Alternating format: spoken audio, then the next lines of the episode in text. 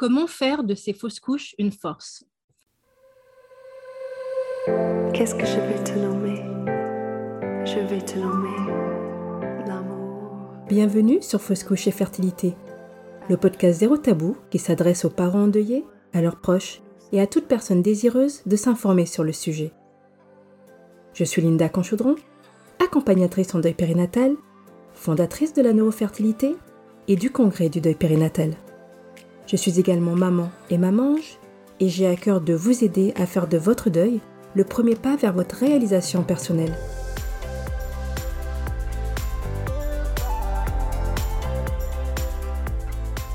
Fausse et fertilité, c'est le podcast idéal pour avoir des informations, des conseils d'experts, des témoignages, mais également de l'espoir, du soutien et de la positivité. Ensemble, prenons le temps de remettre l'humain et l'amour au cœur du deuil périnatal. 1, 2, 3, c'est parti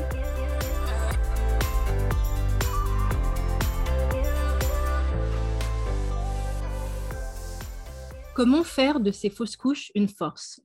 C'est la question à laquelle nous allons répondre aujourd'hui avec mon invité du jour, euh, que je suis très, très, très heureuse d'accueillir. C'est vraiment quelqu'un de très touchant, de très attachant, de très fort aussi. Vous allez voir qu'elle a une force hors du commun. Il s'agit de Jeanne, Jeanne qui est mamange, mais qui est également militante, qui a su euh, faire de ses traumas une vraie force aujourd'hui pour avancer, pas seulement pour elle, mais pour d'autres mamanges également. Euh, pour son mari et puis peut-être pour ses proches. Elle va nous raconter un petit peu tout ça, euh, son parcours, son vécu. Euh, moi, euh, Jeanne, je l'ai rencontrée par hasard, en fait, sur, euh, sur les réseaux sociaux. Elle avait mis un, un post qui m'avait interpellée parce que euh, elle avait, euh, pour une de ses grossesses, elle avait rentré, elle s'était servie d'une application, en fait, pour suivre sa grossesse. Et là, ça paraît anodin. Enfin, c'est quelque chose, je pense, qu'on a toutes fait au moins une fois. Sauf que malheureusement, elle a perdu son bébé et que ben, quelques temps plus tard, elle recevait une notification de cette même application qui lui disait Félicitations, vous avez dû recevoir votre bébé, vous avez accueilli votre bébé où il ressemble à ça aujourd'hui. Le problème, c'est que ben non, euh, le berceau était resté vide et il n'y avait pas de bébé. Donc, c'était vraiment très douloureux. C'était vraiment quelque chose de très, très émouvant. Et moi, ça m'a touchée. Et euh, j'ai eu envie de la rencontrer. J'ai eu, envie d'aller à sa rencontre. Et, euh, c'est vraiment quelqu'un de, merveilleux que j'ai envie de vous présenter à vous aussi aujourd'hui. Donc, bonjour Jeanne. Merci d'avoir répondu à mon invitation. Bonjour Linda, bah, merci à toi. Merci à toi de me laisser ce, champ euh, d'échange et de, partage pour raconter un petit peu notre histoire et puis notre, notre parcours. Tout à fait, parce que c'est vrai que toi, tu as vécu différents deuils, en plus euh, périnataux, euh, pas que des fausses couches. Est-ce que tu veux bien un peu nous raconter ton histoire, ton parcours, ce que tu as vécu? Alors oui, il y a une vie d'avant, une vie d'après. Donc euh, la vie d'avant s'est terminée le 14 juillet 2018 quand est né mon, premier enfant. Donc c'était un, garçon qui s'appelle Antoine. Il est né euh, au terme, 14 juillet 2018. Tout semblait bien se passer. Et puis 48 euh, heures plus tard, bon, sa situation, sa santé s'est dégradée très rapidement sans trop savoir pourquoi. Donc après, sont enchaînés des, des tas d'examens, de prélèvements, etc. pour trouver la cause. Euh, et puis finalement, 72 heures après, on nous a dit euh, votre garçon ne repartira jamais à la maison, il ne rentrera pas avec vous. Donc ça, c'était un, coup, euh, un coup de poignard au cœur, voilà, dans les tripes. Enfin, c'est très compliqué à expliquer, à mettre des mots. Mais voilà, bon, on s'est d'abord effondré avec mon mari, avec la famille, mais on s'est dit, il nous donne un, temps quand même en plus, on va le prendre. Chaque, heure avec lui sera une heure une heure de bonheur en plus, on va en profiter. On lui avait donné quelques jours et finalement, Antoine est resté avec nous euh, six semaines et demie. Et donc, il s'est envolé le 29 août 2018 euh, dans nos bras euh, à la maternité où j'avais accouché, dans le service de réanimation. Donc voilà, je suis devenue maman la première fois en, août 2018. Depuis, c'est un parcours assez compliqué, c'est sûr, hein, pour se relever. Et avant d'avoir trouvé la force de me relever, je me suis d'abord totalement renfermée sur moi-même. Ça, il faut, il faut se l'avouer. Je pense qu'il faut passer par cette phase-là avant de, pouvoir avancer à nouveau. C'est une phase qui a duré un petit peu trop longtemps à mon goût finalement, mais après j'ai réussi à me relever. Et bon, la vie a, continué. On est toujours là en attente de résultats d'ailleurs pour lui, pour savoir ce qui s'est passé. On est dans des recherches génétiques, c'est long, c'est compliqué, c'est angoissant. Euh, mais en février 2021, on s'est dit avec mon mari qu'on a laissé c'est la chance de, d'avoir une deuxième grossesse, d'avoir un deuxième bébé. Donc on s'est relancé. Euh, je suis tombée enceinte assez rapidement et donc on était heureux et en même temps très angoissés.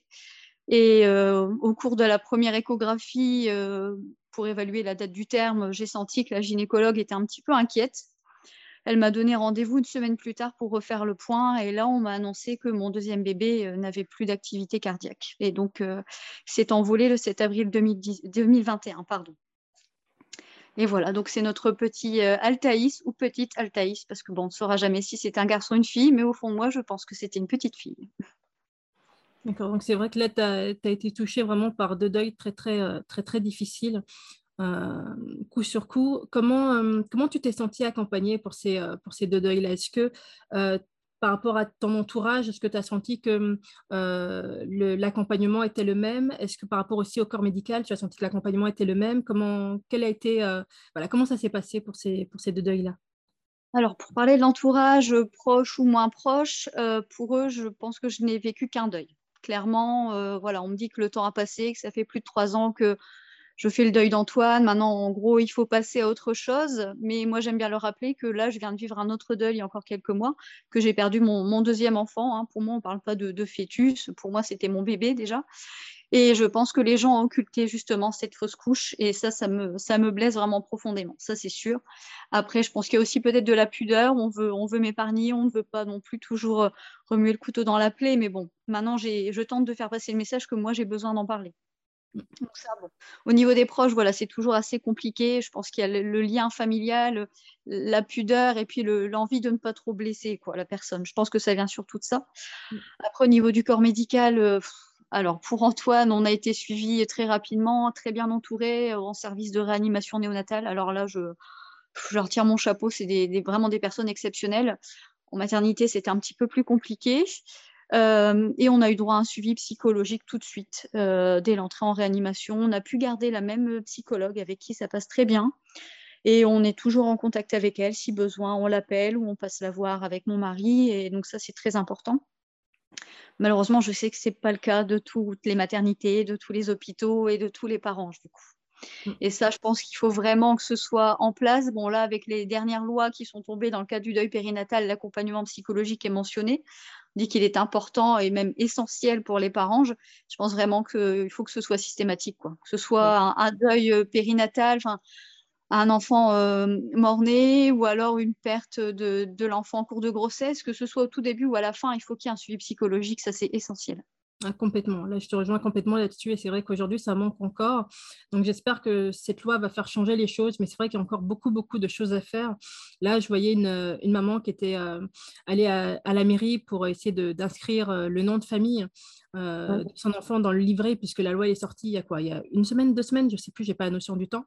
Et la mairie a dit Ah non, non, on n'est pas au courant de cette loi, on ne le fait pas. Et puis, de toute façon, on ne va pas le faire rétroactivement.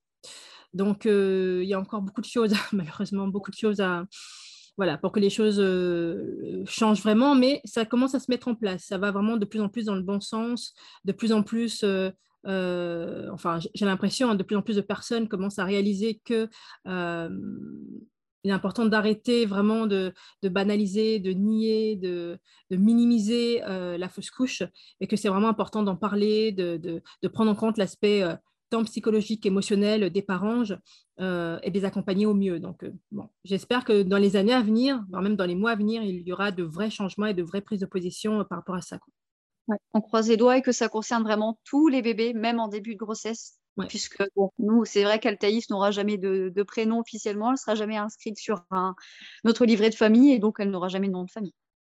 complètement, malheureusement, c'est Aujourd'hui, c'est un petit peu comme ça. Euh, j'espère que ça, ça changera. Alors, il faudrait, euh, faudrait qu'on puisse voir parce que euh, j'avais,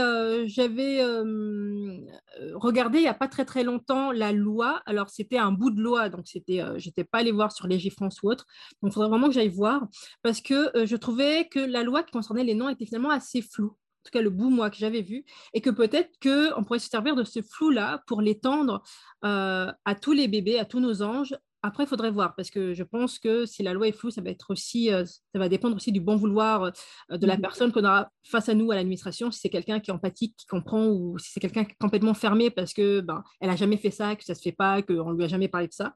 Mais voilà, il faudrait que je prenne le temps d'aller regarder sur les GFrance ce qu'il en est exactement et de voir parce que effectivement, on pourrait peut-être faire bouger, bouger les choses aussi. Ah, j'arrive pas à parler. On pourrait également faire bouger les choses par rapport à ça parce que les mamans qui ont vécu une fausse couche ont aussi envie de voir euh, le nom de leur bébé dans le livret de famille quand elles ont donné un, quand elles ont donné un nom, comme c'est notre cas par exemple. Et c'est vrai que pour nous, c'est important.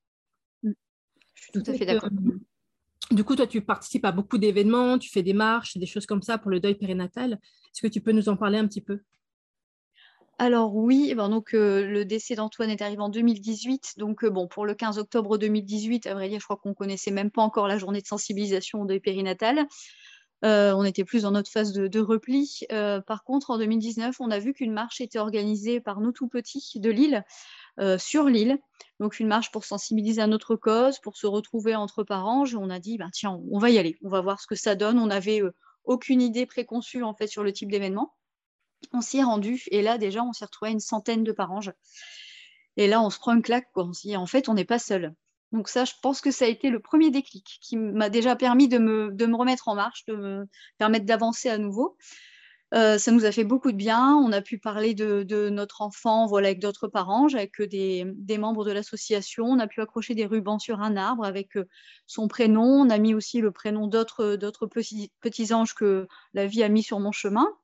Et ça, ça a été, euh, ça a été très, très important. C'était, je pense, le début de, de tout. Et puis euh, ben là, en 2020, malheureusement, avec la situation sanitaire, on n'a pas pu participer à ce type d'événement. Mais là, en 2021, il y en a eu à nouveau. Et là, on a décidé de quitter notre département pour aller voir un peu plus loin. Donc, on est parti du côté de Nancy, qui a mis aussi en place un, bel événement avec l'association le jour d'après, où euh, c'est vraiment une matinée qui est consacrée au deuil périnatal avec de la musique adaptée, bien sûr, avec un mur de, de plaquettes, on appelle ça des EMA. Donc, c'est des plaquettes en bois en forme de ballon où on peut écrire un petit mot pour nos anges, pour nos proches, leurs prénoms, etc. Et puis euh, voilà, un partage, un moment convivial avec d'autres parents et des rencontres, ça c'est extrêmement important. Euh, bon, Lille n'avait rien fait. Après, on est parti du côté d'Amiens, où là aussi la maternité et la clinique euh, ont mis des choses en place. Donc, on sent que ça commence à, entrer dans les mœurs et que les, parents, gens ont besoin de ça, mais que le personnel médical comprend aussi ce besoin et cherche à mettre des choses en place. Et ça, c'est ça, ça réchauffe le cœur. Ça fait ah, beaucoup de c'est clair, de se sentir soutenu, épaulé, de voir qu'on n'est pas tout seul, ça fait du bien, c'est sûr. C'est ça. Après, euh, il y a une certaine euphorie, entre guillemets, c'est pas le terme le plus adapté, mais on se sent porté pendant le mois d'octobre. Et puis, euh, je l'avais écrit dans un post, j'ai l'impression que fin octobre, tout bascule à nouveau. Ça y est, on range le deuil périnatal au placard, on n'en parle plus. On a eu notre, notre temps de parole, quoi, et puis bon, on verra l'année prochaine. Moi, c'est un peu l'impression que j'ai, malheureusement, et j'essaie de lutter contre ça, quoi. Je veux que le terme deuil périnatal soit répété, euh, fausse couche, enfin voilà, tout ce qui tourne autour du deuil périnatal, je veux qu'on en parle toute l'année et pas qu'un jour par an. Complètement pour que les personnes puissent se retrouver. Là, je vais euh, d'abord revenir sur une première chose que tu as dit qui est très très importante. Euh, tu as parlé de convivialité, tu as parlé d'être porté, tu as parlé du fait que ça fasse du bien. Et ça, c'est important parce que ce sont que des choses, en fait, que des termes, que des notions très, très positives. Et c'est vrai que souvent, euh, les gens, quand ils pensent au, deuil périnatal, quand ils pensent au fait de parler de ça, quand ils pensent au fait qu'on exprime euh, ce qu'on a vécu ou qu'on parle de nos anges, etc., c'est vrai que pour les autres, euh, ils imaginent quelque chose de très morbide, quelque chose de très anxiogène, quelque chose de très difficile. Alors que non, en fait, nous, on n'est pas en train de parler de, mort, on est en train de parler d'amour, de l'amour qu'on a pour nos anges, de, de, de ce qu'on a vécu, en fait, finalement, mais de façon très, très belle et très, très, euh, très, très, positive. Donc, ça, c'est bien que ça ressorte dans ton témoignage parce que c'est important. C'est important que euh, si jamais il y a des auditeurs qui nous écoutent, qui n'ont pas vécu la fausse couche eux-mêmes, mais qui ont des, des, proches qui l'ont vécu et qui, qui n'osent pas en parler avec eux ou qui, ou qui stressent dès que la personne en parle. Au contraire, invitez-la à parler, soyez une écoute. Euh, n'ayez pas peur de ça parce que c'est vraiment important. Déjà, laisser la personne s'exprimer, c'est lui permettre de faire au moins 50% euh, du chemin euh, vers la guérison, du chemin de, son deuil. Donc, c'est vraiment très, très important. Et puis, la personne, ça, lui fait du bien. Elle ne le fait pas pour ressasser quelque chose de négatif. Elle ne le fait pas pour être dans le, dans le malheur. Elle le fait parce qu'elle en a besoin. Déjà, ça lui fait du bien, ça la soulage. Mais aussi, elle parle de son enfant Donc ça, c'est important de le comprendre. Elle parle de son enfant. C'est important pour elle de pouvoir le nommer, de pouvoir lui donner une existence, de pouvoir mentionner son prénom que l'on a un. Ça fait un bien fou et ça permet de le rendre réel. D'autant que euh, si, alors si tu veux pas en parler, tu me le diras, mais euh, tu m'avais mentionné le fait que euh, pour ton fils, tu avais une période de déni où tu n'arrivais même plus à savoir si il avait vraiment existé ou pas, quoi. Oui, bah, j'étais justement en train de, penser à ça quand tu, expliquais.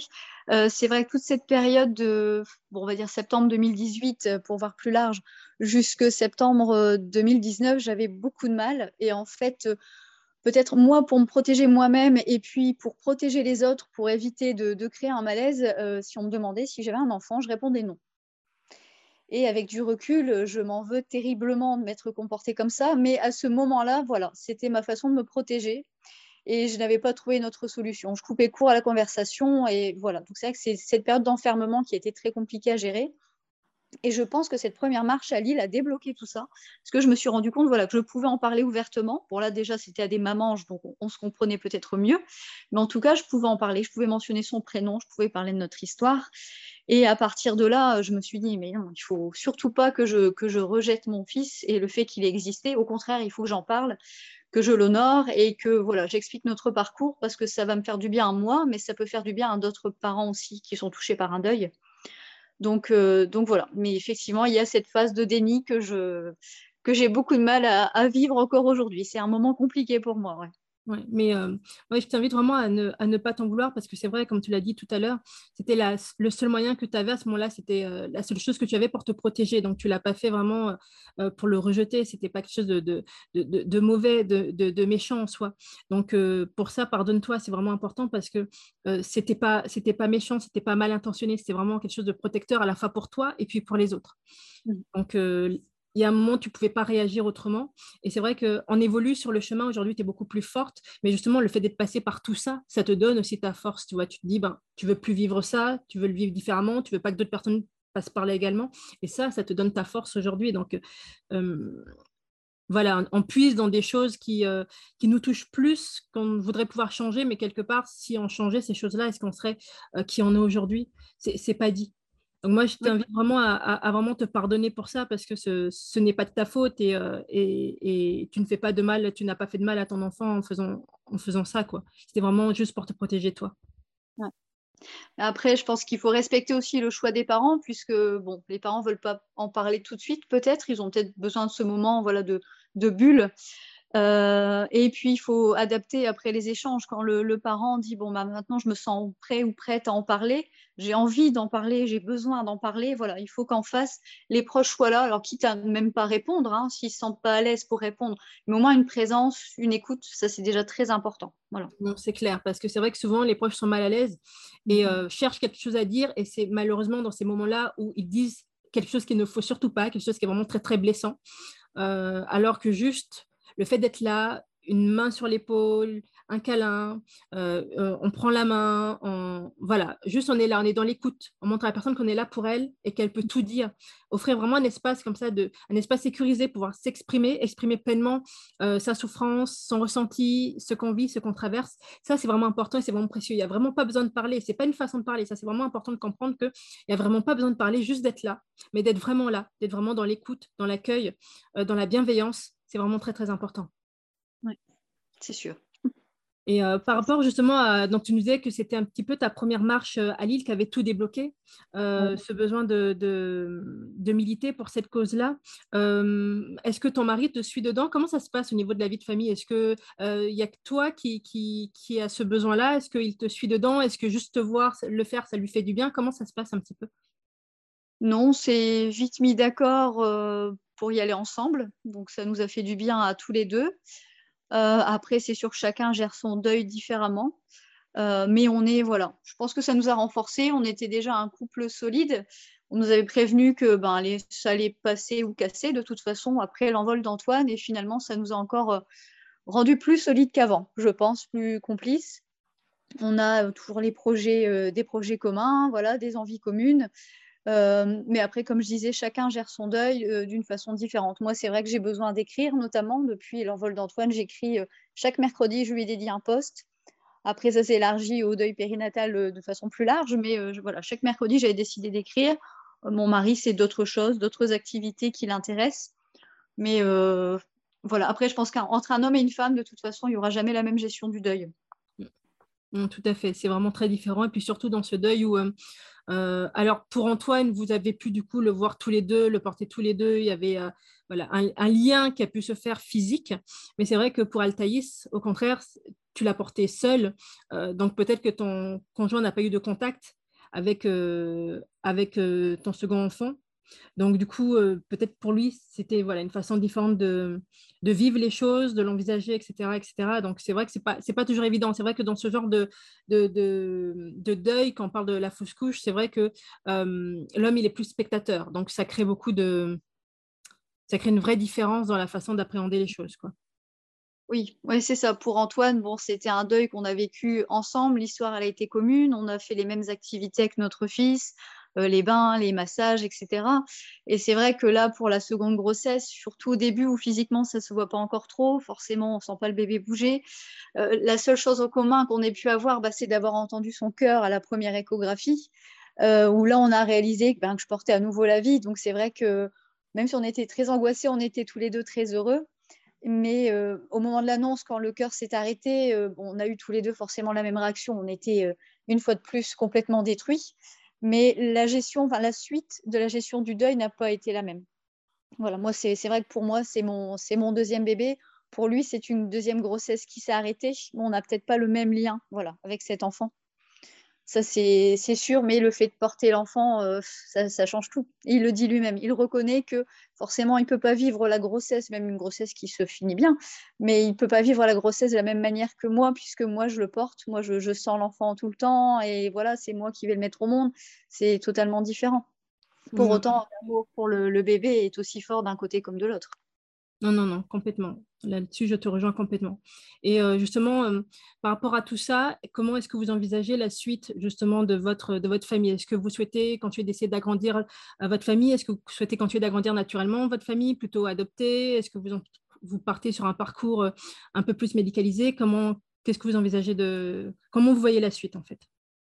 Alors nous, on est assez embêtés puisqu'on attend toujours, comme je disais, les résultats génétiques pour Antoine. Donc euh, bon, on nous a prévenu, on est, on est suivi sur Lille et sur Angers, on nous a prévenu qu'en fait, euh, on avait un risque sur quatre de revivre la même chose qu'Antoine. Euh, donc c'est sûr que ça complique un petit peu les choses. On perd en sérénité, clairement. Mm. Et quand on s'est lancé dans cette deuxième grossesse, on s'est dit on va quand même se donner cette chance. Il y a un risque sur quatre, mais il y a surtout trois chances sur quatre que tout se passe bien. Donc on va cesser cette chance de donner la vie à nouveau. Et puis, bon, d'un bébé arc-en-ciel, malheureusement, c'est passé à une étoile filante, donc c'est assez compliqué. Donc là, je crois qu'on est un petit peu en train de digérer encore euh, tout ça. Euh, bon, pour moi, c'est un nouveau déclic hein, qui a renforcé encore mon envie de militer pour notre cause, mais c'est vrai que là, il faut, il faut se poser à nouveau, il faut, faut, réfléchir et puis il faut se sentir prêt. Il faut mmh. se sentir prêt éventuellement à ce que ça recommence. Ça, maintenant, j'ai conscience que des choses négatives peuvent aussi entourer une grossesse, ça c'est certain, des drames. Euh, mais voilà, il faut, faut, se sentir prêt. Une fois qu'on se sent prêt, il faut se lancer. Quand euh, le couple est solide et que les envies sont communes, il euh, ne faut, faut, pas hésiter. Pour moi, en tout cas. ils sont vraiment très beaux ce que tu viens de dire. Le fait que malgré tout ça, tu gardes quand même à l'esprit que pour un, pour un drame qui peut arriver sur, sur quatre, tu as trois chances que d'avoir euh, ton bébé à toi. Et ça, je trouve ça très, très beau comme message parce que c'est vrai qu'on le perd souvent de vue. On parle beaucoup de, des statistiques euh, qui sont en notre défaveur et toi, tu arrives à voir, malgré euh, ton vécu, les statistiques qui sont en ta faveur. Donc ça, je trouve ça vraiment très, très beau comme façon de voir les choses et très, très beau comme message aussi. voilà, donc ça, je, tenais à le souligner parce que moi, ça m'a, touché personnellement. Je pense que ça va toucher d'autres personnes qui, qui nous écoutent également et justement, tu disais que tu avais commencé du coup à, faire pas mal de choses. moi, j'ai pu voir un petit peu, j'aime bien, suivre un petit peu les posts que tu mets sur les réseaux sociaux parce que je les trouve très pertinents et, très vrais et, en plus très bien écrits. C'est, agréable de les lire, hein, on se reconnaît complètement dedans. Et il y en a deux qui m'ont marqué, des plus récents. Donc, je vais, je mentionner déjà le premier, puis après on parlera du second. Alors, le tout premier, enfin, tu le raconteras, tu le raconteras pardon, mieux que moi, mais tu cherchais un livre sur le deuil périnatal et tu as dû faire plusieurs librairies juste pour pouvoir trouver un livre. Et pourtant, dans ces librairies, tu as fait des très grandes librairies, en fait. Oui, bah, j'ai fait des librairies connues, pas la petite librairie de quartier. Hein, je ne sais pas si je peux les citer. je ne sais pas non plus. je, ne connais pas les, droits audio par rapport au. bon, alors je ne vais pas citer pour éviter des podcasts. Après, c'était indiqué noir sur blanc sur mon poste. Mais là, je ne vais pas les citer. toujours est-il que je me, baladais et puis j'ai dit, tiens, je vais aller faire un tour dans telle librairie et je vais voir ce qu'ils proposent comme, euh, comme livre sur le deuil périnatal. Donc, j'essaye de me débrouiller par moi-même. Mais alors, dans quel rayon aller? Déjà, c'est assez compliqué. Je dis, bon, bah, je vais aller dans le rayon euh, psychologie, même si ça ne me semble pas logique. Mais bon, donc je suis allée, je n'ai rien trouvé. Je suis allée dans le rayon famille, parentalité, où là, il y a une centaine de livres qui passent de euh, comment nourrir bébé à partir de six mois, euh, bébé ne fait pas ses nuits, euh, voilà, voici nos, solutions. Enfin, il y avait de tout, mais il n'y avait pas ce que je cherchais. Donc, du coup, je me suis orientée vers une des vendeuses, une des conseillères, dans le premier magasin, qui était accroupie en train de ranger des livres et qui est restée accroupie, qui m'a à peine regardée lorsque je lui ai posé ma question. Je lui ai dit très simplement Bonjour madame, je suis à la recherche de livres sur le deuil périnatal. Est-ce que vous avez ça en magasin? Sa réponse était Le deuil, et là, j'ai senti un petit malaise. J'ai dit oui, le deuil périnatal, la perte d'un. Bon, je n'ai pas fini ma phrase. Elle me dit ah non, on n'aura pas ça en boutique. Euh, non, c'est compliqué. Voilà, la discussion s'est finie comme ça. Bon, bah, bonne fin de journée, madame, au revoir.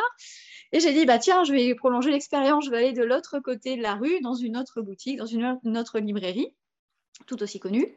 Et euh, bon, là, je suis tombée d'abord sur une jeune fille qui ne connaissait pas du tout le deuil périnatal. Je la pardonne parce que, comme je disais dans mon poste, à mon avis, à son âge, je ne savais pas non plus ce que ça signifiait. Euh, et ensuite, bon, elle m'a orientée vers une, sûrement sa chef, hein, sa supérieure, euh, qui m'a dit oh, bah, Attendez, je ne sais pas si on a ça ici, venez avec moi. Bon, bah, elle m'a invitée à la suivre derrière son ordinateur, donc bien gentiment. Déjà, elle a pris le temps de m'écouter. Et elle a cherché. Elle me dit ah, Maintenant, je suis désolée, j'ai rien en boutique, mais on pourrait euh, éventuellement commander. Puis bon, je regarde, du coup, vu que j'étais derrière l'écran d'ordinateur, je lui dis Si, regardez, vous avez un livre ah oui, effectivement. Bon, donc elle m'accompagne. Donc ce livre se trouve en plein milieu euh, des livres sur la parentalité, la grossesse, etc. Un petit peu perdu hein, parmi les autres. Et je lui appelle le temps de me retourner qu'elle était déjà partie. Donc je n'ai pas pu poser euh, plus que ça sur le sujet, mais au moins j'avais le livre entre les mains. Donc, euh, mais c'est le seul livre que j'ai trouvé. Et en plein milieu d'autres sujets. Donc je pense qu'un parent qui vient de perdre son bébé n'ira pas voir le rayon grossesse, parentalité pour trouver un livre sur le deuil de son enfant. Ah, complètement. Euh, c'est plutôt un rayon qui va fuir. Déjà que c'est vrai qu'au départ, on se sent vraiment euh, très, très agressé par tout, ce qui est poussette, ventre rond et compagnie. Mmh Donc, on ne va pas aller le chercher euh, de soi, de soi-même. là, tu vois, je parlais avec un, photographe qui cherche à faire un, reportage sur le sujet. Et il a pris conscience de ça lorsqu'une de ses amies, justement, a, a perdu son enfant. Et à ce moment-là, il a vu des affiches énormes euh, de femmes enceintes partout dans le, dans le métro, euh, euh, sur des immeubles, etc. Et il s'est dit, mais finalement, c'est d'une violence parce que bah, quand tu viens de perdre ton enfant, tu te retrouves face à face avec une énorme affiche sur tout un pont de mur, avec une, une, dame qui a un gros, gros ventre, voilà, ça peut être assez douloureux à vivre, assez violent à vivre quand tu n'es pas prêt à vivre ça. Et c'est vrai que ce sont toutes les choses invisibles auxquelles la majorité des gens ne, prêtent pas attention parce que c'est normal, parce que c'est beau, parce que c'est la vie, parce que la maternité, c'est positif. On en parle, euh, ça fait du bien. Euh, et, c'est vrai qu'on en parle, ça fait du bien et, qu'il faut continuer d'en parler, mais c'est vrai que finalement, euh, il y a toutes ces petites choses du quotidien qui peuvent venir ajouter de la violence, de la douleur, de la souffrance là où il n'y a pas besoin. Et à côté de ça, lorsqu'on cherche un, bouquin ou, une aide quelconque, ça devient beaucoup plus difficile à trouver. Il faut vraiment faire euh, les, les, arrière-salles de librairie ou, euh, que sais-je. Voilà, ça devient très très compliqué. Des groupes spécialisés, etc., des associations spécialisées, ça devient plus compliqué. C'est vraiment chercher là, euh, limite l'aiguille dans la, botte de foin. C'est voilà, on, va chercher, ça, ça pèle en creuse. Hein. Oui, non, c'est vrai que c'est compliqué. Et comme tu disais très justement, tous ces signes de vie qui nous entourent au quotidien, euh, on n'y fait pas attention jusqu'au moment où on est confronté justement à la perte de son enfant. Et là, on se dit, mais on est matraqué euh, de femmes enceintes, de publicités pour euh, la toute dernière poussette. C'est aussi à la télé. il y a les publicités, mais il y a aussi les films. Là, je regarde une série actuellement où la maman portait des jumeaux. Elle en a perdu un. J'ai dit, tiens, on va peut-être évoquer le deuil périnatal. bon, non, ça n'a pas été creusé. Par contre, on n'arrête pas de voir le bébé voilà, dans, son, dans son lit, dans les bras de maman, dans les bras de papa. Et ça, c'est aussi extrêmement violent. Tout à fait, tout à fait. C'est vrai que la fausse couche, tant qu'on ne l'a pas vécu, on a un peu l'impression que c'est... Euh, bah, on, perd du sang dans, les films, souvent, quand, on prend l'exemple à des films, la personne, elle a genre soudainement une douleur au ventre. Euh, dans la foulée, elle perd, euh, elle perd du sang. Ensuite, on apprend qu'elle a perdu le bébé. Et puis, le, la scène change et on parle de complètement autre chose. Je crois que de toute ma vie jusqu'à présent, je n'ai vu qu'un seul film qui, traitait de la mort subite du nourrisson. et sinon, non, c'est vraiment, vraiment des sujets tabous, c'est vraiment des sujets dont on ne parle pas dans les films. On va parler de plein de choses, mais pas de ça. Euh, ou de pub sur le sujet. Ça pourrait être, euh, je ne sais pas moi, un SOS quelque chose. Euh, vous êtes dans la détresse parce que vous avez vécu un deuil périnatal, vous venez de perdre votre enfant, et ben, appelez ce numéro vert SOS, Ange, SOS, deuil périnatal, et puis le numéro pour que les personnes qui ont ce besoin de parler, de s'exprimer, qui sont toutes seules, parce que souvent, euh, les femmes sont isolées entre les couples qui s'arrêtent, les proches qui repoussent, les, hommes qui ne sont pas concernés, etc., etc. Il y a beaucoup de femmes qui sont isolées. Et puis, il y a quelques hommes aussi qui ne savent pas est-ce qu'ils ont le droit d'exprimer ou pas leur douleur. Euh, certains posent la question est-ce que j'ai le droit? Je suis un homme, je ne suis pas la maman, est-ce que je suis vraiment concernée? Est-ce que c'est normal que je souffre? En fait, un numéro comme ça ou juste quelquefois une petite annonce qui dit, euh, je ne sais pas, un, petit message euh, qui montre que ça existe, qui montre que c'est normal d'en parler, qui montre que c'est normal d'être écouté, qui montre que c'est normal de le vivre et que euh, les gens ne sont pas tout seuls, ça pourrait faire une différence. que les événements passent à la télé, qu'on en parle un peu plus, qu'on les, quand les filme un petit peu plus, quand, voilà, les montre davantage, je pense que ça pourrait faire une différence. Ouais, tu as raison, parce qu'en fait, on voit des publicités pour d'autres associations et c'est très bien. Mais euh, quand on perd un enfant, on se retrouve seul. Alors, si on n'a en plus pas de suivi psychologique, une fois la porte du bureau fermée, euh, de retour à la maison, on se dit maintenant, qu'est-ce qu'on fait? Comment je gère ça? Comment je, gère ce drame seul ou avec mon mari ou avec l'entourage proche? Et là, il faut commencer à la regarder un petit peu sur Internet. Alors, au début, on n'a pas vraiment la tête à ça. Hein. Donc on a tendance à s'enfoncer, à s'enfoncer avant d'essayer de se rattraper à quelque chose, à un numéro, à, un groupe Facebook éventuellement, mais c'est vraiment chercher par soi-même les informations. Ah bah, complètement, complètement. qu'il y, a des livrets qui se mettent en place euh, dans les services de réa. Euh, il y a des choses qui sont distribuées maintenant avec le, livret pour les frères et sœurs, par exemple, pour expliquer un petit peu la perte du bébé, mais euh, c'est pas partout, c'est pas automatique. C'est ça le problème. ça, voilà, ça commence à bouger tout doucement, comme on disait. Il y a des choses qui se mettent un peu en place de façon marginale, souvent en plus. Euh, mais bon, au moins ça commence à bouger, pas, pas encore assez vite, mais encore assez, assez fort pour nous, vrai qui sommes concernés et qui, et qui voyons que depuis ben, les années, il n'y a pas grand-chose qui bouge. Finalement, c'est assez, euh, c'est un peu l'avancée de la tortue, là, j'ai envie de dire. Mhm au moins, ça, commence à, bouger tout doucement. Et puis, j'espère qu'avec les différentes initiatives qu'on prend de ci, de là, ça va bouger un peu plus vite avec les années à venir. Parce que c'est vrai que je sens que les paroles, la parole a envie de se libérer, que les mamans veulent parler, que les papas veulent parler. Euh, il y a, je crois qu'il y a un an, quand je commençais à avoir cette idée de, projet, j'avais du mal à trouver euh, à trouver des papanges pour venir communiquer. Alors là, par rapport aux mamans, je suis encore moins nombreux, mais j'en trouve un peu plus des papanges qui me disent ben là, je suis prêt. Euh, avant, je ne me sentais pas concernée, ou je ne me sentais pas avoir le droit, ou je me voyais plus comme l'accompagnant de ma compagne, ou comme impuissant par rapport à ça. Mais avec le temps, ils commencent à réaliser, ben si, en fait, j'ai envie d'en parler. Ben si, en fait, ça m'a attristé. Ben si, en fait, ça m'a touché. Ben si, en fait, j'étais dans le déni. Et euh, donc, à tous les niveaux, en fait, la parole commence à se libérer. Et moi, je pense que c'est extrêmement positif.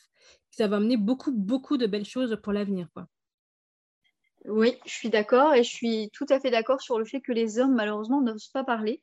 mon mari, euh, notamment, euh, n'est pas le premier à, en avoir parlé. C'était compliqué pour lui. Euh, mais parce qu'on a l'image dans la société de l'homme fort, hein, l'homme qui doit tenir le couple. Voilà, si quelque chose vacille, il faut être là pour le relever.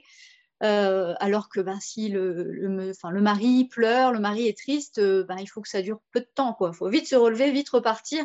Toi, tu n'as pas le droit de pleurer. tout à fait. Tout à fait. ça très compliqué parce que du coup, pour eux, gérer leur deuil, gérer leurs émotions, ils sont obligés presque de les, de les cacher. Psychologiquement, c'est très très compliqué, très très lourd à gérer. Ah, complètement. Et on réalise de plus en plus, enfin, quand je dis on, c'est bien sûr dans les études qui, qui, ont été démontrées, puis aussi dans la parole des, des papans qui se libèrent de plus en plus avec le temps aussi, qui osent avec l'anonymat des réseaux sociaux, on réalise que ça leur fait beaucoup, beaucoup de mal aussi et que tout comme les mamans, en fait, ils font des dépressions après, ils vivent mal, ils peuvent avoir la vie qui est en suspens ou des fois quand ils sont dans, la phase où ils sont dans, la force, dans euh, je vais être en soutien, et que du coup ils s'oublient et qu'ils puissent dans cette volonté d'aider l'autre pour réussir à tenir le coup, une fois que l'autre va, mieux, et eh ben là ils s'effondrent complètement puisque le, le, socle sur lequel ils s'appuient pour pouvoir tenir n'est plus. Donc, du coup, mhm. c'est voilà, c'est l'écroulement complet, c'est très, très compliqué. Donc, c'est vrai que c'est important que les papanges puissent s'autoriser à parler, puissent s'autoriser à pleurer, puissent s'autoriser vraiment à sortir de ce syndrome du papa super-héros. Parce que, un, c'est pas ce qu'on lui demande. Deux, c'est pas, il n'a pas à se l'imposer lui-même. Et trois, c'est plus vite il sortira de ça, plus vite il pourra faire son deuil et plus vite il permettra également sans s'en rendre compte à d'autres papas peut-être de parler. Parce que c'est vrai que, je ne sais pas si pour les papas ça fonctionne un peu pareil, mais je sais que euh, pour, les, mamans, je dès qu'on se retrouve face à quelqu'un et qu'on évoque euh, son ange, la peur de son enfant, etc., ben, la personne elle va dire Eh, ben, moi je l'ai vécu, ou Eh, j'ai une amie qui l'a vécu, ou Eh, je connais quelqu'un qui. Et tout de suite, ça débloque, ça ouvre. Et je pense que si les papas s'autorisent à faire ça, eh ben, je pense qu'aussi de leur côté, ils seraient étonnés de voir euh, qu'autour d'eux, il y a beaucoup de papas qui vont se sentir soulagés et libérés de pouvoir en parler, de dire Eh ben, tu sais quoi, moi aussi, je l'ai vécu. Eh, tu sais quoi, ben, c'est drôle, j'ai ressenti la même chose que toi. Eh, tu sais quoi, ben, j'ai le même vécu que toi, j'ai la même avancée que toi et ça fait du bien de me sentir reconnue. Comme tu disais, pour le, fait d'être allé à, cet événement de, de, de, course, enfin de marche par rapport au deuil périnatal et, et d'avoir senti que tu n'étais pas toute seule, tu vois, que tu étais portée, qu'il y avait une bienveillance, que, euh, tu avais le droit de le vivre aussi, le droit d'en parler, le droit de pleurer, que c'était OK. Et ben, je pense que ça ferait pareil de. Ça ferait exactement pareil pour les papanges, en fait, finalement. Ben, je pense que les papas ont envie d'accompagner euh, voilà, la, la, maman pour la soutenir, mais intérieurement, ça leur fait aussi du bien. on les sent toujours un petit peu en retrait quand même au début. Et puis finalement, une fois que ben, le, petit groupe s'est créé au moment de la manifestation, la réunion, euh, ben, les papanges vont peut-être commencer par parler entre eux parce qu'ils vont sûrement mieux se comprendre. Et puis finalement, après, ils vont rejoindre les mamans. Et puis voilà, c'est une discussion de groupe qui va se créer tout naturellement dans la bienveillance. Et ça fait du bien à tout le monde. quoi. Et parfois, on, découvre des choses sur son propre mari euh, ou son compagnon. Et, voilà, on dit bah, Tiens, moi, tu me l'avais jamais dit. Euh, pourquoi? Bah, Parce que c'est pas évident. Euh, avec un autre papange, c'est plus simple d'en parler. J'avais peur que tu ne comprennes pas ou que tu réalises pas. Enfin, c'est vrai. Donc, ça, c'est très important de libérer la parole des papanges. Oui. Ah, complètement, complètement. Et c'est vrai aussi, comme on en parlait tout à l'heure, le fait que ce soit deux deuils différents, le fait que les mamans et les papas le vivent vraiment différemment, c'est vrai que le papa peut avoir peur justement de cette incompréhension parce que c'est vrai qu'il y a beaucoup de, couples qui se déchirent à cause de ça, qui se séparent, qui s'éloignent parce que, euh, alors moi, de ce que j'ai pu voir de mes clientes, ça vient souvent, ça vient plutôt de, des clients. Ça ne veut pas dire que c'est le cas tout le temps et que voilà, c'est une vérité absolue. C'est juste que moi, dans mes accompagnements, c'est c'est surtout ce cas de figure-là que j'ai vu. Euh, beaucoup de mamans qui se sentaient incomprises de la part de leur compagnon, qui avaient l'impression qu'elle le vivait moins bien qu'elle, qu'il ne souffrait pas, qu'il ne la comprenait pas et que du coup, euh, il n'était pas concerné, alors que ce n'était pas forcément le cas. Et du coup, il y a cette incompréhension, cette incompréhension qui se crée. Mais c'est vrai qu'elle existe également de l'autre côté. Est-ce qu'elle va me comprendre? Est-ce que, euh, est que je vais pas la blesser avec mes mots? Est-ce que euh, je suis censée vivre la même chose qu'elle? Comment ça se passe? C'est vrai que tout ça, ça peut aussi créer de la peur de l'autre côté. Oui, oui, oui, et du coup, un repli sur soi, et c'est là, c'est ce qui peut fragiliser le couple, du coup. Même si la base est solide, euh, ça peut fragiliser tout ça. Et c'est pour ça que la communication, le, dialogue, c'est essentiel. Et s'il y a besoin d'un intervenant extérieur comme un, un, psychologue pour aider, pour relancer justement le dialogue, il ne faut pas hésiter à y aller. Ah bah complètement. Et puis aujourd'hui, il y a des tas aussi d'autres, d'autres métiers qui permettent ça. Il y a des sophrologues qui commencent à se spécialiser là-dedans, il y a des naturopathes, il y a des doulas, il y a des coachs, il y a des thérapeutes EMDR. Enfin, aujourd'hui, il y a tout un panel de spécialistes euh, qui commencent aussi à se spécialiser dans l'accompagnement euh, du deuil périnatal ou des traumas. Euh, et qui sont complètement compétents aussi pour ça. C'est vrai que souvent, on ne sait pas trop vers qui se tourner. Des fois, il y a certaines personnes qui ont eu des, des euh, qui sont pas tombées sur le bon psy et que du coup, elles ont des a priori ou qu'on en fait plusieurs et ça n'a pas trop collé. Ben, il n'y a pas que les psychologues. Et puis, c'est pas parce que aussi on est tombé sur un psy qui n'a pas fait l'affaire ou qui n'était pas formé ou qui n'a pas été empathique ou à l'écoute ou qui n'a pas su nous accompagner, que ça veut dire que tous les autres psys sont nuls ou sont pas l'écoute ou sont pas euh, sont pas formés etc donc c'est important de voilà de remettre les choses dans le contexte et de pas hésiter à euh, aller voir différents spécialistes différents thérapeutes pour voir qui est la personne qui nous correspond le mieux au final bah, comme tout thérapeute, hein, de toute façon, il faut qu'il y ait vraiment un, feeling qui s'installe entre les, deux ou les trois, si les deux parents consultent. Euh, s'il n'y a pas ce feeling, s'il n'y a pas cette connexion très simple et très naturelle qui se met en place, Je pense que c'est assez compliqué déjà d'aller au deuxième rendez-vous. Moi, je sais qu'à Lille, euh, quand on nous a transféré avec Antoine et mon mari, on m'a envoyé, j'étais seule dans la chambre, je encore, on m'a envoyé une psychiatre en blouse blanche avec sa boîte de mouchoirs. Et là, je me suis dit, ça y est, je suis devenue folle, on m'envoie une psychiatre. Et euh, elle avait un air un peu, je ne vais pas dire supérieur, mais c'était froid. C'était froid et je me suis dit, mais elle n'est pas là pour m'aider en fait. J'ai l'impression qu'elle va seulement m'enfoncer. Et donc, je l'ai vue une fois, je ne l'ai plus jamais revue parce que je ne voulais pas. Et après, j'ai vu une deuxième psychologue une fois qu'on est reparti sur Valenciennes, qui était très bien, mais voilà, la discussion s'est pas faite naturellement. Et c'est la troisième qui, euh, voilà, qui ça, ça a fonctionné tout de suite, et avec qui ça fonctionne toujours et qui nous aide beaucoup. Et je pense que si aujourd'hui je suis debout et je vais de l'avant et il y a beaucoup de choses qui vont mieux dans ma vie, c'est aussi en partie euh, grâce à elle. Donc là, c'est important ce que tu viens de dire parce que c'est vrai que beaucoup de personnes vont voir juste une personne et décident qu'elles n'iront plus jamais voir personne ou qu'elles n'ont pas besoin d'aide ou qu'on ne peut pas les aider ou que voilà, qui, mettent des barrières alors que finalement, il ne faut pas hésiter à aller chercher vraiment la personne qui va nous correspondre, qui va pouvoir nous accompagner par rapport à nos attentes, par rapport à ce dont on a besoin et par rapport peut-être à ses compétences aussi à elle. Donc ça, c'est vraiment euh, très, très important. Et euh, sur quoi tu penses que tu t'es appuyé pour pouvoir justement te rebondir? Alors, bah, le soutien de mon mari, enfin le soutien, notre soutien mutuel, ça c'est sûr, le soutien de la famille proche, parce qu'on a des piliers qui sont toujours là depuis plus de trois ans. Euh, c'est pas forcément non plus une présence quotidienne, hein, bien sûr, parce qu'après chacun a sa vie aussi, mais euh, c'est des présences aux dates clés, c'est des, petits coucous, voilà, des petits messages juste pour prendre des nouvelles, hein, sans forcément mentionner euh, notre petit garçon ou notre deuxième bébé, mais voilà, juste une présence, c'est ce qu'on disait tout à l'heure. Après, euh, bon, bah, la psychologue qui nous a forcément bien aidés. Et après, la rencontre avec, euh, au tout début, une maman en particulier qui m'a fait réaliser mais qu'elle était devenue une femme forte en fait suite à la perte de sa fille. Et j'ai dit mais ça va être un modèle pour moi. Elle dit comme ça c'est un peu bizarre mais euh, j'étais presque en admiration devant elle. Puis après le drame qu'elle a vécu on avait été dans la même maternité, enfin le, même service de réanimation. Euh, sa petite fille a vécu plus longtemps qu'Antoine, mais voilà, elle a eu un parcours très difficile et je me suis dit, mais aujourd'hui, elle est debout. Elle a deux filles et, euh, waouh, j'étais vraiment en admiration. Et après, ben, c'est d'autres rencontres au moment des événements sur des, groupes justement Facebook. où j'ai rencontré d'autres mamans, d'autres parents, ça m'a beaucoup aidé aussi le fait de pouvoir en parler librement, de laisser tomber tous les filtres, parce qu'avec quelqu'un qui n'a pas connu euh, le deuil périnatal, c'est compliqué de ne pas s'imposer des filtres quand même. Là, avec d'autres mamans, je parle de tout. Euh, je sais qu'il n'y aura pas de jugement. Ils vont accueillir mes paroles, euh, mes idées qui sont parfois un peu bizarres ou, des choses que j'ai du mal à comprendre, voilà, de ma façon de réagir. Ils vont dire, mais non, mais après ce que tu as vécu, c'est normal. Il n'y a, y a aucune, honte à ça. voilà, tu n'as rien à changer, tu t'adaptes, tu avances pas à pas, voilà, au fur et à mesure. Et donc ça, c'est vrai que rencontrer d'autres parents, si ça peut faire du bien, il ne faut pas hésiter. complètement, là, je te, rejoins, ouais. Il ne faut pas se dire surtout, mais on va parler euh, que deuil périnatal, euh, que mort, euh, voilà. C'est non, non, non. Au contraire, comme tu disais tout à l'heure, on parle de vie, on parle d'amour, l'amour de nos enfants. Bien sûr, ben, il y a aussi des larmes, hein, mais c'est aussi des larmes de tendresse et de joie parfois. Donc, si ça fait du bien, il faut surtout pas hésiter. Par contre, si on sent que ça nous tire un peu vers le bas, finalement, je ressasse les mêmes choses, ça m'aide pas à avancer.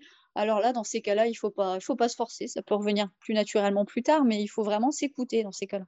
Ah, complètement. Ça, c'est une vraie clé que tu donnes, s'écouter, être à l'écoute de ses émotions, de ses envies, de ses besoins, euh, et surtout pas euh, se forcer, euh, que ce soit par rapport à des idées qu'on a, des croyances sur le comportement à avoir ou par rapport à des attentes, l'attente des autres, peut-être des proches ou autres. c'est vraiment important de s'écouter. Ça, c'est vraiment une, clé fondamentale. Merci pour ça. Alors, je vais te poser une dernière question avant de te, de te rendre ta liberté, si tu veux bien. Euh, par rapport justement à ce deuxième poste du coup que tu avais marqué, euh, que avais écrit euh, sur ton statut, puisque du coup on avait parlé de deux postes. Donc le premier sur les, libraires, enfin le fait d'avoir eu du mal à trouver un livre sur le deuil périnatal, et le deuxième poste c'était justement sur le fait que tu étais en train de remplir un document administratif et que là on te demandait si tu avais des enfants ou pas d'enfants, mais il n'y avait pas de case alternative. Mmh C'est bien ça?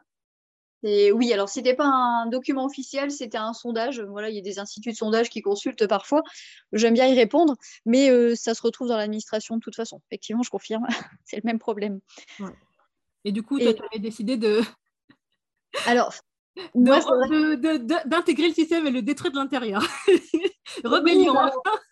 moi, dans les observations, parce qu'à la fin, il y a toujours une case observation, euh, ben, je leur explique la situation. Hein. Je dis, moi, je ne rentre pas dans la case je n'ai aucun enfant. Je ne rentre pas dans la case j'ai un, deux, trois, quatre enfants vivant euh, à mon domicile, mais j'ai quand même deux enfants, voilà, qui sont euh, là-haut sur leur nuage, mais j'ai quand même deux enfants. Donc, dans quelle case est-ce que je peux les mettre? Donc, c'est vrai que ça, c'est compliqué. Ça vaut pour l'administration, mais à tout niveau, hein, des impôts à la CAF en passant par la sécurité sociale. Voilà, très vite, nos enfants disparaissent des écrans les impôts, on sait que l'année suivante, on se retrouve à nouveau, euh, euh, voilà, mari et femme, mais sans enfants. Et ça, c'est extrêmement violent parce que moi, ça me donne l'impression de les voir mourir une deuxième fois à chaque fois. Il y a beaucoup de, beaucoup de mamans qui disent, qui disent la même chose, que c'est très, très violent. Euh, et qu'elles ne comprennent pas. moi, j'avoue que je n'ai pas eu ce ressenti-là. Bon, après, je dois dire aussi que tout ce qui est document administratif, je relègue à mon mari. C'est ça, je Dis chérie, tiens, cadeau.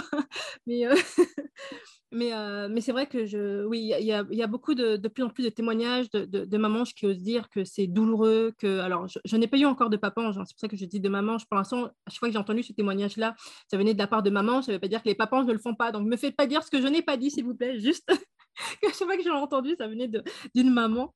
Et il euh, faut dire que les mamans s'expriment plus pour l'instant sur le sujet, c'est pour ça. Et, justement, oui, qui soulignait ça, cette douleur, euh, cette impression de voir disparaître euh, ses enfants une seconde fois, de voir que personne n'y tient, comme s'ils n'avaient pas existé, balayés de partout, c'est très, très dur, très, très violent. Bon, sans presque pas légitime pardon, en tant que parent, quoi. C'est on l'a été euh, quelques mois si l'enfant a vécu un petit peu, ou alors on ne l'est pas du tout si on a vécu une fausse couche. Bon, là, c'est encore dire différent si c'était vraiment la première grossesse, mais euh, oui, cette disparition, je ne sais pas, j'ai l'impression qu'il n'y a plus que mon mari, moi, la famille qui se souvient de, l'existence de nos enfants. Pour le reste, euh, il n'y a plus de traces d'eux. Bon, Antoine, lui, comme il est né vivant, on a eu droit forcément à l'inscrire au livret de famille avec nos noms de famille. Donc ça, déjà, c'est beau, c'est important. Mais c'est vrai que pour le reste, euh, c'est tout, ça s'arrête là. Il est, il est plus nulle part. C'est vrai que c'est très, très, euh, c'est très difficile et j'espère que ça va faire partie des choses aussi qui vont peut-être changer d'une manière ou d'une autre, juste une case par ange ou, voilà, quelque chose à, noter où, euh, voilà, où on peut marquer, voilà, avoir un statut qui reconnaît un petit peu, il y a bien un statut veuf, veuve, voilà, pourquoi pas. Oui, moi, j'étais peut-être même pas aussi gourmande au début. J'avais juste demandé une catégorie autre. Alors, j'aime pas trop parce que c'est très impersonnel, mais euh, c'est un peu la catégorie fourre-tout. Mais au moins, elle a le mérite d'exister et on peut cocher autre. On ne trahit pas notre enfant en mettant non, je n'ai aucun enfant. Et on ne ment pas à l'institut, entre guillemets, en disant bah, j'ai deux enfants, même s'ils ne vivent pas avec moi, mais j'ai deux enfants. Donc, euh, cette catégorie autre, au moins, euh, serait une solution, quoi, s'ils veulent faire simple. complètement. Une dénomination, puisque parange, pour l'instant, c'est un mot qui n'est pas reconnu, qui n'apparaît nulle part non plus, qui ne fait pas toujours l'unanimité parmi les paranges. Mais euh, bon, moi, je trouve qu'il a le mérite lui aussi d'exister. Et au moins, quand on parle de nous, bah, on sait ce qu'on a vécu. On sait dans quelle famille de parents on appartient. Et moi, c'est un terme que, j'aime beaucoup, auquel je suis attachée. Et voilà, j'ai cette fierté d'être. J'ai une amie qui dit maman option mamange. Et j'aime beaucoup ce... cette expression, en fait. ouais, c'est vrai que j'aime beaucoup parler de phénix. Euh, pour rajouter le côté de, le côté de la force, de la renaissance, le fait de, puiser dans, dans, sa douleur et dans sa souffrance pour, euh, pour rebondir, se recréer autrement, euh, vivre plus fort en puisant vraiment dans sa vulnérabilité. Et j'aime beaucoup ce terme que je trouve, je trouve que du coup, on est plus peut-être acteur de son deuil, acteur de, ce qu'on veut vivre, acteur voilà, de, ce qui se passe et que on, voilà, on est plus fort. Et donc, j'utilise les deux termes indifféremment et je les aime beaucoup tous les deux. Et, euh, et c'est vrai qu'en fonction des, euh, personnes avec qui je parle, etc., ou de, voilà, du contexte, je vais plutôt dire parange ou mamange ou alors phénix ou voilà. Euh, ça, ça, dépendra complètement, mais ce n'est pas un terme qui me dérange. Mais c'est vrai que je préfère vraiment le terme de phénix parce que là, je suis vraiment dans. dans... J'ai envie de transmettre un message, tu vois. J'ai l'impression que, alors c'est peut-être moi qui me trompe, hein, mais c'est vrai que j'ai l'impression que beaucoup de parents sont dans l'attente l'attente qu'on leur donne l'autorisation de faire le deuil, l'attente qu'on leur donne l'autorisation de parler, l'attente qu'on leur donne l'autorisation de pleurer, l'attente qu'on leur donne l'autorisation d'aller voir quelqu'un. Enfin, l'attente en permanence, en fait, que d'autres leur disent quoi faire ou prennent leur destinée en main, ou tu vois. Et, je trouve que du coup, en ayant un terme moins doux, parce que je trouve que par c'est tout doux, tout mignon, euh, ça fait un peu cocon. Euh, et en même temps, ça dit clairement ce, ce, qui est. Je trouve très très clair aussi. Donc, il est vraiment très bien qu'en terme. Mais je trouve que du coup, en l'associant à, une notion un peu comme celle du phénix, qui est une autre image qui montre vraiment que, hé, on s'est consumé, s'est passé quelque chose de difficile, mais on renaît. Plus fort, plus beau, parce que le phénix a quand même une, image de puissance.